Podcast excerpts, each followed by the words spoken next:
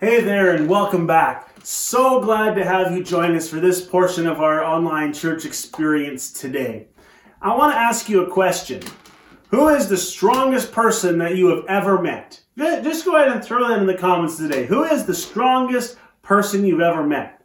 Uh, and you know, I'm not going to give you any criteria. Maybe it's you're probably picturing physical strength, so let's go with that. But the strongest person that you've ever met, who would you say that is? Go ahead and throw that in there. Maybe it's a family member. Maybe to you it was your dad. You know, he was the strongest person that I've ever met. Maybe it's like watching wrestling on TV and you think it's like Hulk Hogan or something like that. Uh, if we were to go into the super, uh, super, um, my goodness, superhero universe, you would think maybe like the Hulk. He's the strongest person that I've ever heard of, or strongest being I've ever heard of. Well, today in our series, as we talk about the book of Judges, we're going to talk about the strongest man that ever lived. And maybe you know this man, maybe you've heard about him before. His name is, if you know his name, put it in the comments.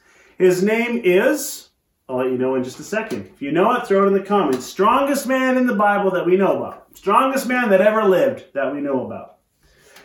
In our series of, of Judges, we've titled it Only Abba. Because what we learn through every single judge, throughout of the craziness of who they are, that their victories and their successes only happen because of the power, the presence, and the supernatural intervention of God's Holy Spirit. Only God can do what needs to be done to bring freedom and deliverance.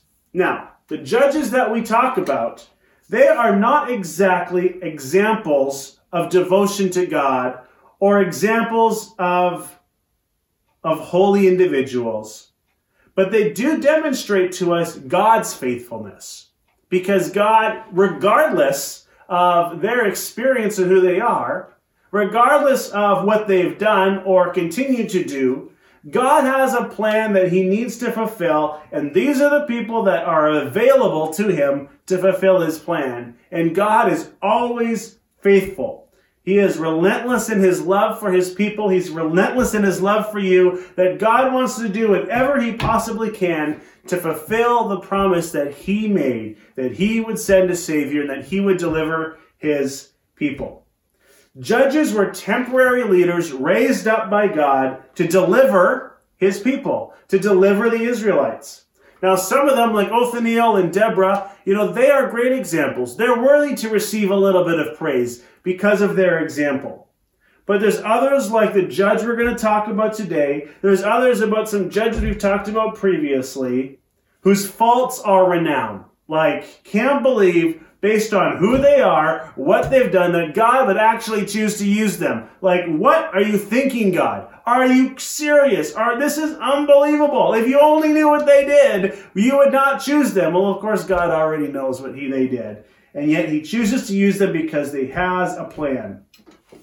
The point is this that God can use anyone for his purpose. And his purpose is, is that he uses would be I can't talk. the point is that God could use anyone for his purpose. The point is, is that it doesn't matter the human condition. It doesn't matter on who they are. Is that God has a plan and He's got a purpose that He needs to be fulfilled, and He's going to do whatever He has to do. He's going to use whoever He has to use to see that plan come to fruition. Now, He uses unlikely people all the time. And you see this throughout Scripture, throughout history. Even in today, God uses people that you would never expect to fulfill his plans and purposes. Now, the final books of Judges, and we're kind of getting to the end of this series as we get up to Easter. The final book of Judges portrays some pretty crazy things. Uh, Israel, we see, has kind of become a little bit more of an anarchy and lawlessness. Now, why is that important to make note of? Well, the Israelites are known as people of the law. They have more laws than anybody else, over 600 laws that God has given them from the time of Moses through Deuteronomy as they were nomads in the wilderness. They are known as people of the law. And over the last number of years, we see that the Israelites have gone as people, as slaves to nomads in the wilderness, sort of led by tribal leaders, to now moving into the promised land, establishing the nation that God has called them to be, that has planned for them to be. And they're in this really difficult season in their history. It's, you know, transitions we talked about a few weeks ago, they're always difficult. It's a change in behavior, a change in mindset, and they're trying to establish a new holy nation. And we see them failing miserably at this moment. And so they've become lawless. They've become anarchists, so to speak. People who are, are of the law, that are known for the law, are turning away from God's law. They begin to give into relative morality. What does that mean? Well, that means simply this. And we see this phrase repeated so many times in the book of Judges that the people do what was right in their own eyes. They base the morality on what the majority thinks is good or right, as opposed to what God says is good or right for them. God gave them these laws not to harm them, not to hold them back, not to confine them. Remember, God is the one that freed them from slavery. God is the one that freed them from bondage. He delivered them so that he could use them to be a holy nation. And so he sets up these laws to protect them, to prepare them, to be a blessing to the nations, not to restrict them or hold them back or hold them captive. That's not what God wants. That's what God freed them from. And yet they've totally decided that whatever feels good, do it. Whatever feels good, whatever seems right, whatever looks like to be a good idea, as long as the majority of people agree, as long as the leaders and, and the majority of us agree that it's okay for you to do that, then you go ahead and do that. That will be the law, the law. That will be our standard of living. Now, let me just tell you, every time that Israel does that, that is not the plan that God had for their lives. God's plan was so much better than that. And every single opportunity they get, they fail in their mission. And so, what does God do? He sends them little saviors. He sends them glimmers of hope throughout this season of lawlessness. He sends them judges to deliver them from their enemies. Now, today, in case you haven't figured it out, the strongest man in the Bible is Samson. That's right. If you have your phone, and you're watching on your phone or iPad today, uh, in the comments, just show me the strong arm emoji. Would you strongest man in the Bible? Samson. Go ahead and throw that in there. We're going to read about him today. And we're going to start in Judges chapter 13. Uh, and this is what it says. Again, meaning this is not the first time that has happened. Again, the Israelites did evil in the eyes of the Lord. So the Lord delivered them into the hands of the Philistines for 40 years. Say 40 years in your room there. God delivered them. You know, it's funny that we use the word delivered there because we typically refer to delivery, meaning we're going to deliver you out of something bad into something good. Well, in fact, in this moment, they do what's right in their own eyes and they put down their guard. They just kind of go, whatever, God, and they're delivered into the hands of the enemy. Kind of the opposite of what they want. Well, actually, it is kind of what they want. What we learned in this season of this 40 years of living with the Philistines, the Israelites get really comfortable. They get really comfortable being oppressed. They get really comfortable living their lives the way the Philistines live their lives. Sure, they might have to pay some sort of tax. Sure, they might have to give in to what the Philistines do, but that's okay. As long as they're comfortable and unbothered and untouched, it doesn't matter. But here's the thing that's not what God had planned for their lives. This is not why God gave them the promised land, the land that they were living in that was promised to Abraham. This was not them living the life that God had ordained for them. And so God needs to have a plan because out of God's plan is much bigger than this generation of Israelites. God's plan is much bigger than their misbehavior. Misbehavior? Whatever. God's plan is bigger than this moment. And so God is going to provide yet again someone to deliver the Israelites from the hand of the Philistines, even though they don't want to be saved. Kind of a crazy moment. I think many of us, we are so comfortable, especially in North America, because from a global perspective, life is pretty good, even in a pandemic. I think there are so many of us that we would rather live in the comfort of our lives than do what is right in the eyes of God.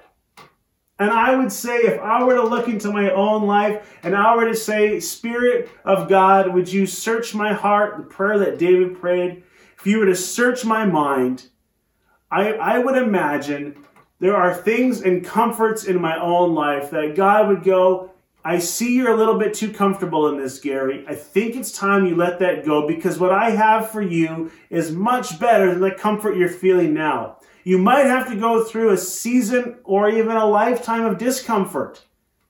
But the plan I have for you is far more fulfilling than the comforts of this world. Israel got really comfortable living with the Philistines. Now let's just talk about who the Philistines are for a minute. The Philistines, they're not really nice people. In fact, they're just people.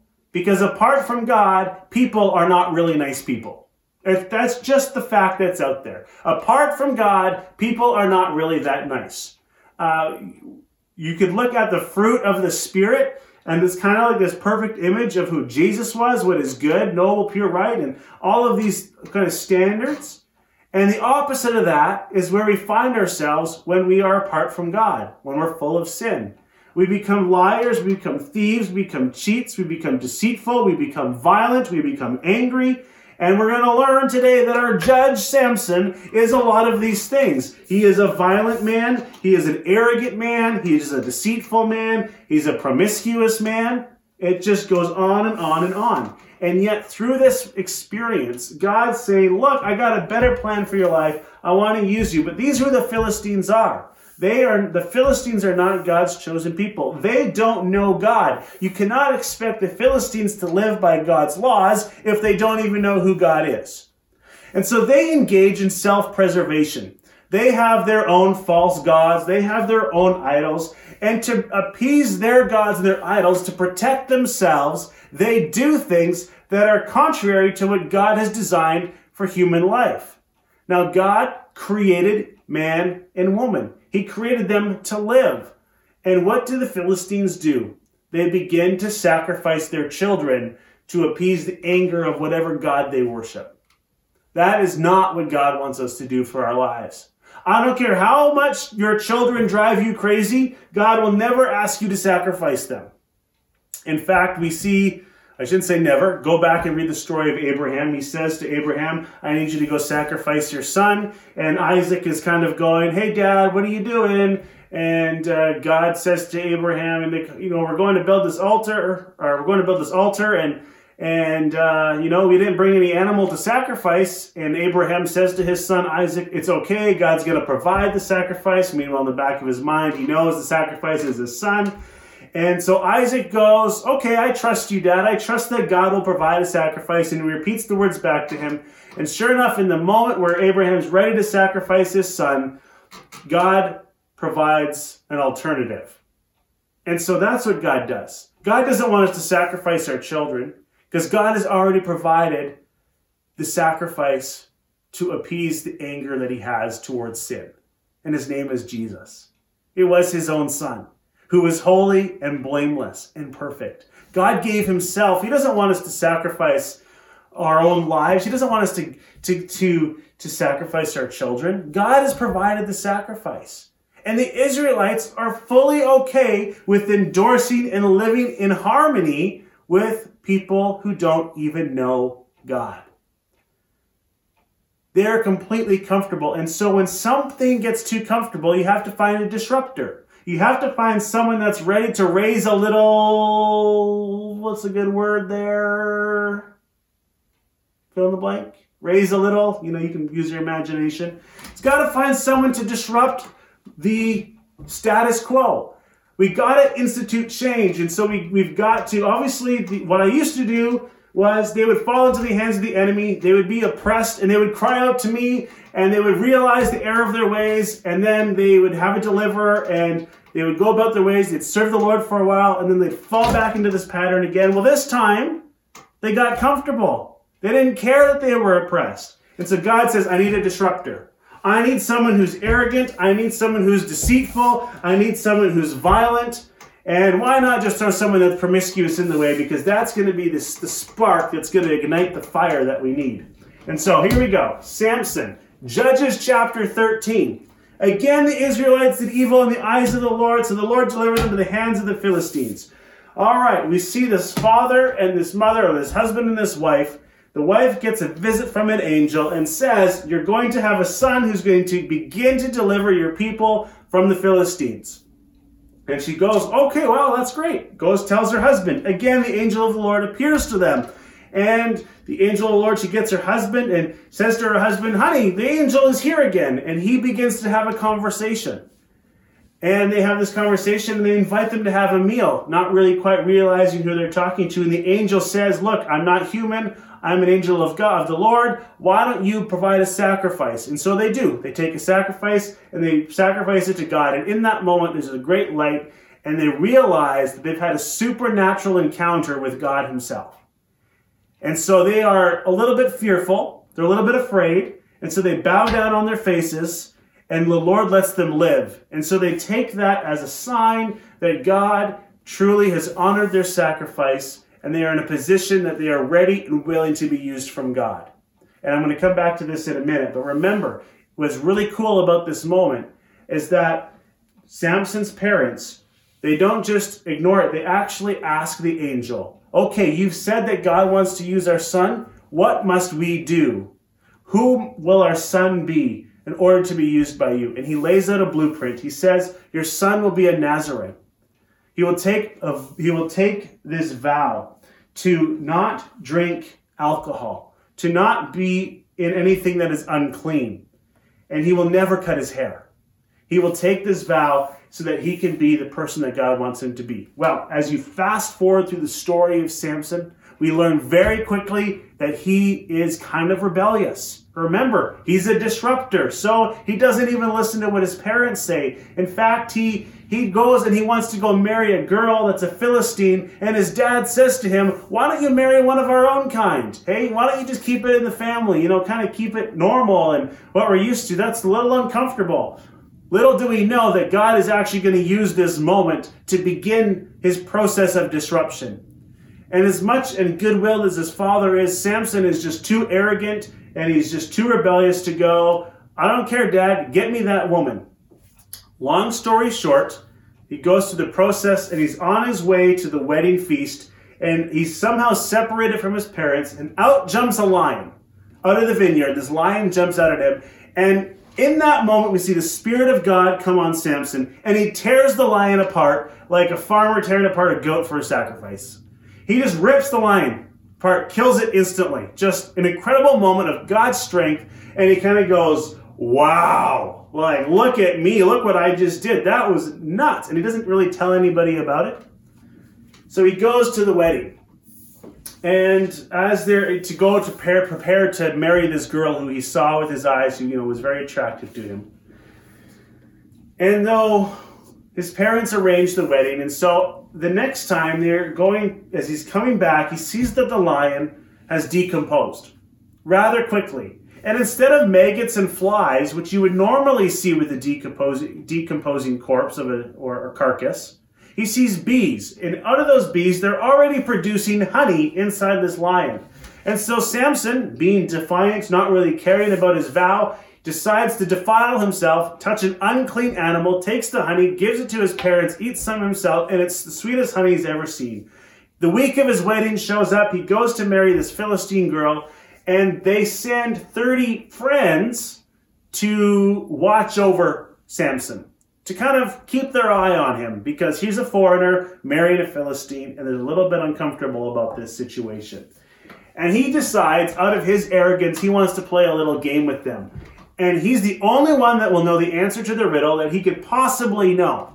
And it frustrates them to no end. And so days go by and they say to Samson's new wife, they say to her, You must go and convince him to give you the answer to the riddle so that we can embarrass him and get rid of this guy.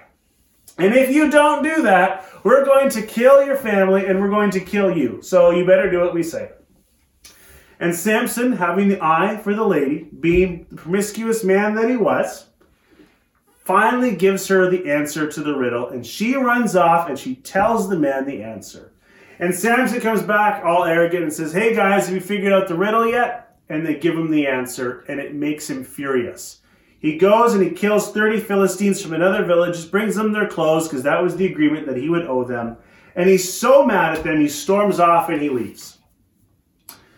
Finally, he decides, I'm going to go back and get my wife, and we're going to start our life together. When he goes back to the village, he discovers that his wife has been married off to somebody else, and it infuriates him. So much so, he grabs 300 foxes, he ties them together, puts a torch between their tails, and he burns the fields of the Philistines. Completely burns them, shatters their livelihood, and so they're mad, rightfully so.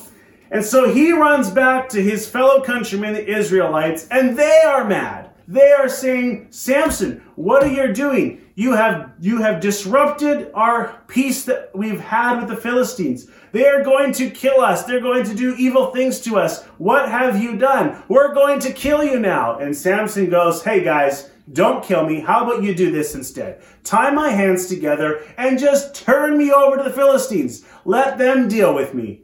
And so they say, you know, this could work. They tie him up, they throw him out to the Philistines. And in that moment, they gets to the Philistines. He finds the jaw of a goat. No, sorry. He finds the jaw of a donkey and he kills thousands of Philistines in that moment. he kills thousands of Philistines. And then, being the arrogant man that he is, this is what he says. With a donkey's jawbone, I have made donkeys of them. With a donkey's jawbone, I have killed a thousand men. Now, in Hebrew, I don't speak Hebrew. This actually is, is quite the poem. It's quite the moment of arrogance that is being shown. And if you read the King James Version of the Bible, we know that a donkey is called an ass. And so basically he's saying, hey, look, I took the jawbone of an ass and I made an ass out of all of you. All right, I, yeah, Pastor Gary just said the word ass in church. It's okay. With a donkey's jawbone, I have killed a thousand men. And when he had finished speaking, he threw away the jawbone, and the place was called Ramath Lehi. Because he was very thirsty, he cried out to the Lord, You have given your servant this great victory. Since when did we actually believe that he's the servant? It's just crazy. His attitude, arrogance, once again. And he says, Now that I've done this great victory, must I now die of thirst and fall into the hands of the uncircumcised? Then God opened up a hollow place in Lehi, and water came out of it. When Samson drank, his strength returned, and he revived. And then it says, Samson led Israel for 20 years in the days of the Philistines. And through this moment, we see that things are a little bit quieter, a little bit peaceful. We don't really know so much that happens in that 20 years. But we know that a process of disruption has begun.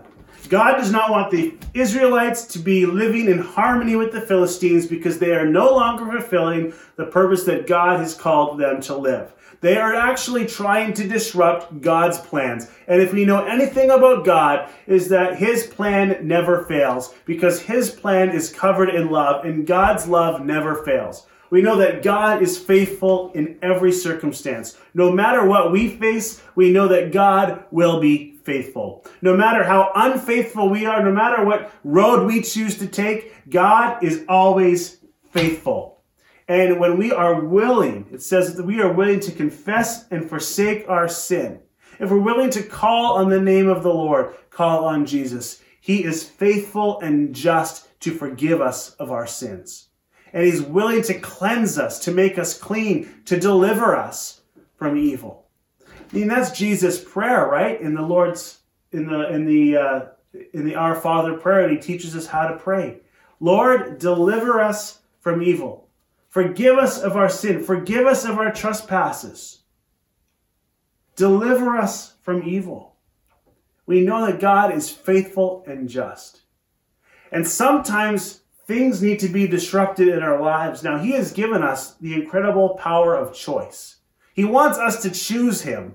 He's not going to force us to serve him. He wants us to choose him because the plans that he has for your life, the plans that he has for my life, are far greater than anything we could ever manufacture on our own.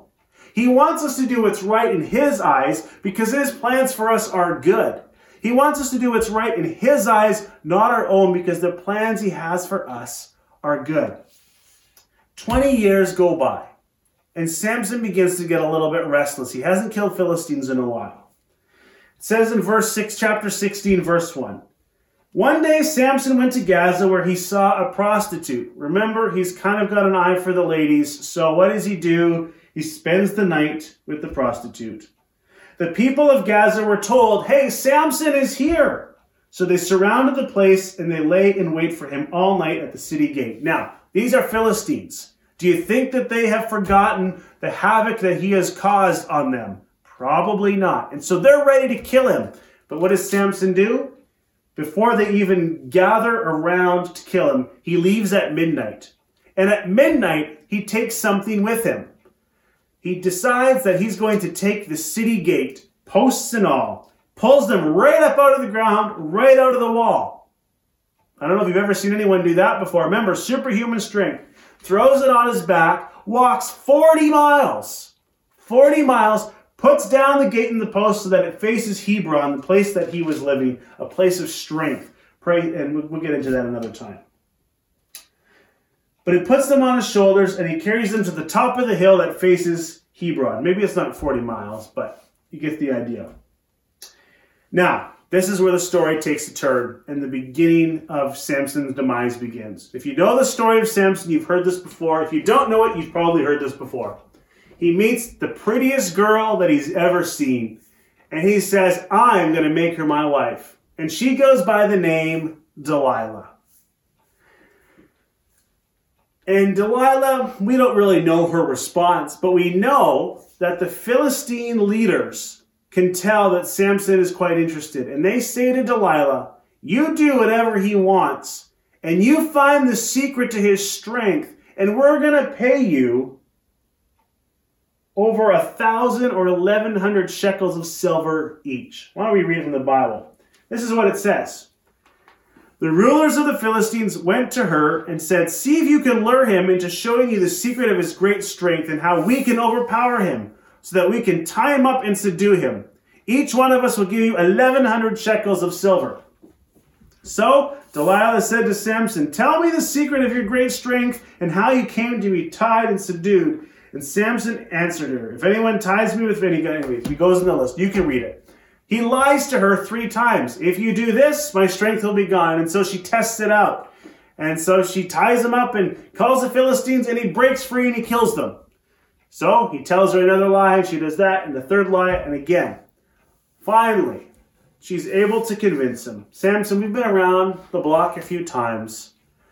You have proven to me that you are special. And she begins to woo him with her beauty, and she begins to do the things that, that she wants to do to be able to get the information that he needs. And so finally, she convinces him Samson, what's the secret to your strength? You've done all of these things, you've lied to me. It's time to tell me the truth. Now remember, he has taken, rather, his parents have committed to him. What's, what's interesting about this is that a Nazarite would typically make that decision themselves. They would make that covenant that they will refrain from alcohol, that they would never cut their hair, that they would be nowhere near anything unclean. And yet, we see the faithfulness of his parents actually make this vow for him. So he's never really given a choice in the matter. But of all the ways that he has defiled his Nazarite vow, he has never cut his hair. And he says to her, If you cut my hair, then surely I will lose my strength. And so she woos him to sleep. He puts his head in her lap. And when he finally falls into a deep sleep, she calls the Philistines. And they come and they shave his head clean. When they are done, she says, Samson, Samson, get up. The Philistines are coming. He goes up to fight them. And he finds out that the Spirit of God has left him. And he no longer has the strength that he once had. And they take him captive. They bind him up and they put him in jail and they celebrate They decide to throw a huge party and they take Samson all tied up and they they they they take out his two eyes and they mock him, they make fun of him, they subdue him, they do all of these things. And they begin to party and they end up in their temple. And in the temple, they have all the leaders of the Philistines gathered there. They have thousands of people to celebrate. They have finally defeated the strength of Samson. And they decide to mock him. And they say to the servant, Hey, go get him. Let's bring him out. Let's show him off. Let's, let's just mock him more together. And so the servant goes, they pull Samson. He's all tied up.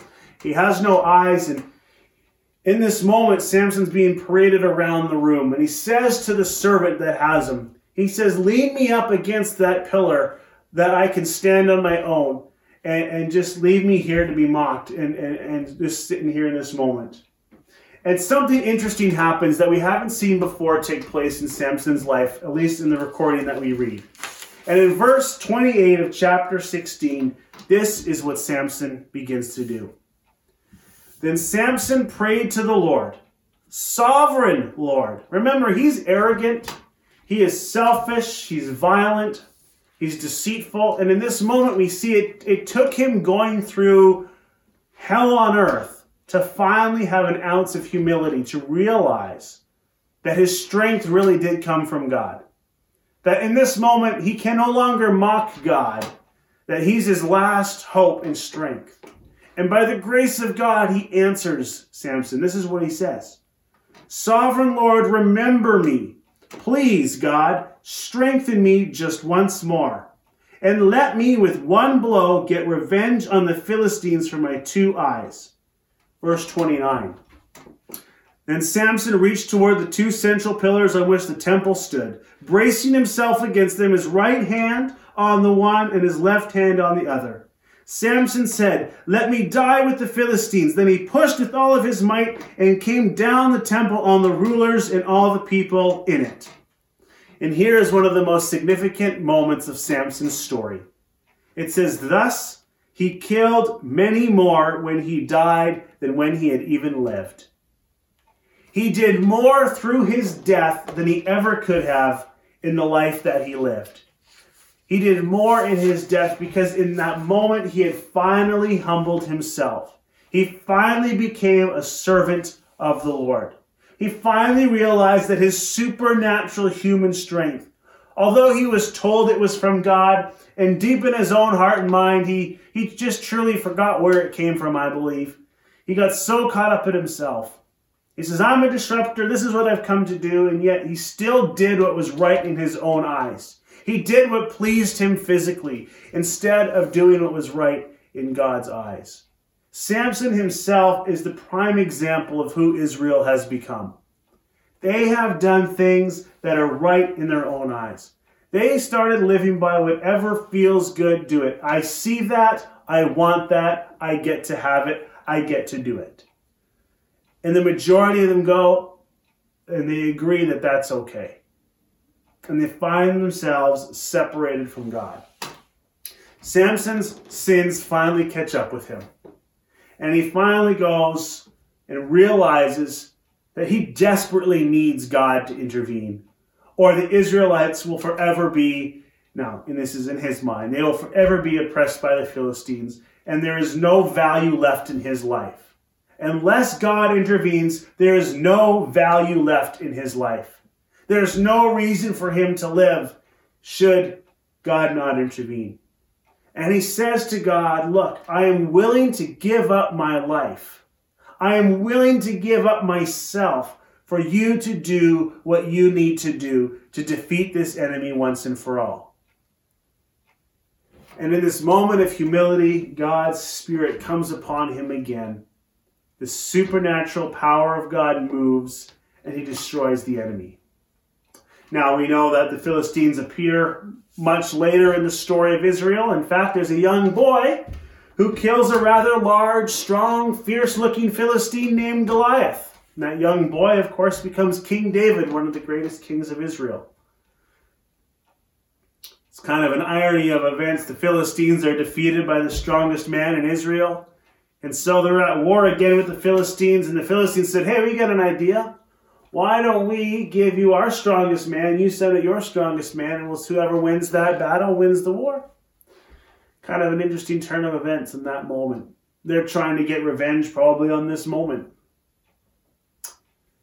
But Samson finally realizes that no matter what, he'll never fulfill his purpose unless he submits to God's will and authority. And it's not until he hits rock bottom.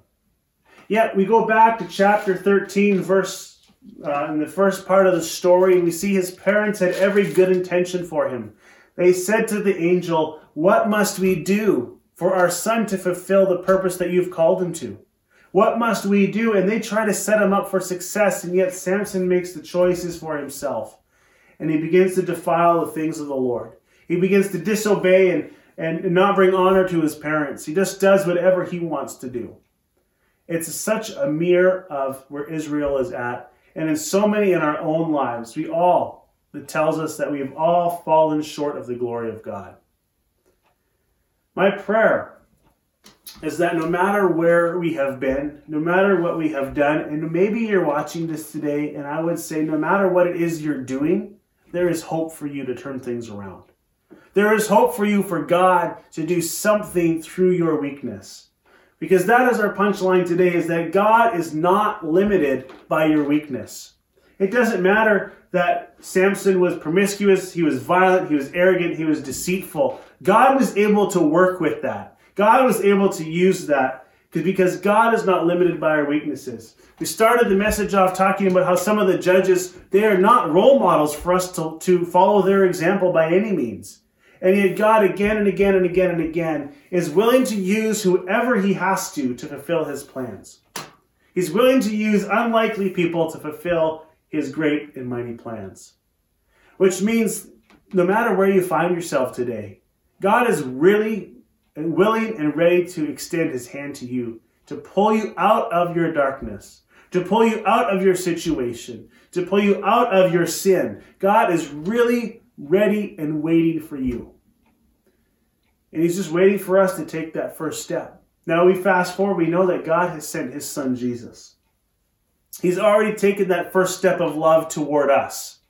He's already extended his hand. All we got to do is reach out and take his hand. And we'll be ready and willing to do what God has called us to do. My prayer for you, my prayer for us, my prayer for our church and our community is that we would discover the truth of what God wants us to do according to His laws and His rules. Not what feels good, not what looks good, not whatever what everyone else, what everyone else says is good. My prayer is that we would look to God for our direction, that we would continue to lean on Him for our strength. Especially in times like these where there just seems to be confusion of what truth is. There seems to be confusion of what's right and what's wrong, what's good and what is bad. My prayer is that we would do what is right in God's eyes. And we would allow God to do what God does, because only Father God is our deliverer of freedom. Remember, the freedom that He offers us is not to harm us, it is not to limit us, it is not to make it feel like we're stuck captive, because where the Spirit of the Lord is, there is freedom. Would you take a few minutes today? Would you take a few minutes this week and say, Spirit of God, would you come upon me so that I can experience the freedom that you offer me?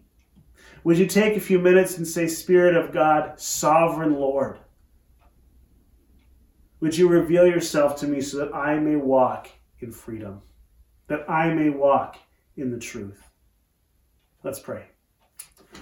Heavenly Father, I thank you for all those that are watching in this moment.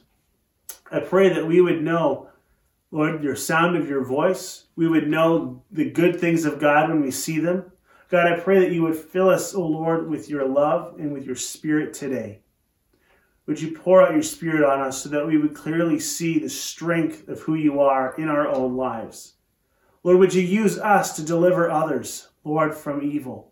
To deliver others, O oh God. Would you help us point them to you, Jesus, our true deliverer, our true Savior? But Lord, in spite of our weaknesses, Lord, I pray that you would give us strength from above. You would give us strength through your Holy Spirit. Lord, you've called us to be your hands and your feet as people who have chosen to follow you, Jesus. Would you take these hands, would you take these feet, oh God, and would you use us to lead people to hope and to freedom today? Lord, if we have become too comfortable in our sin, we've been too comfortable, oh God, with the status quo. Lord, would you bring a disruption now, I pray. Lord, as, as, as challenging, as uncomfortable, and maybe even undesirable as that is, I pray that you would bring a disruption, oh God, to our lives. That it would align us, oh God, with your ways above our ways. Lord, may we set our minds on the things of God, for whatever is good, for whatever is noble, for whatever is pure, for whatever is lovely, and for whatever is right.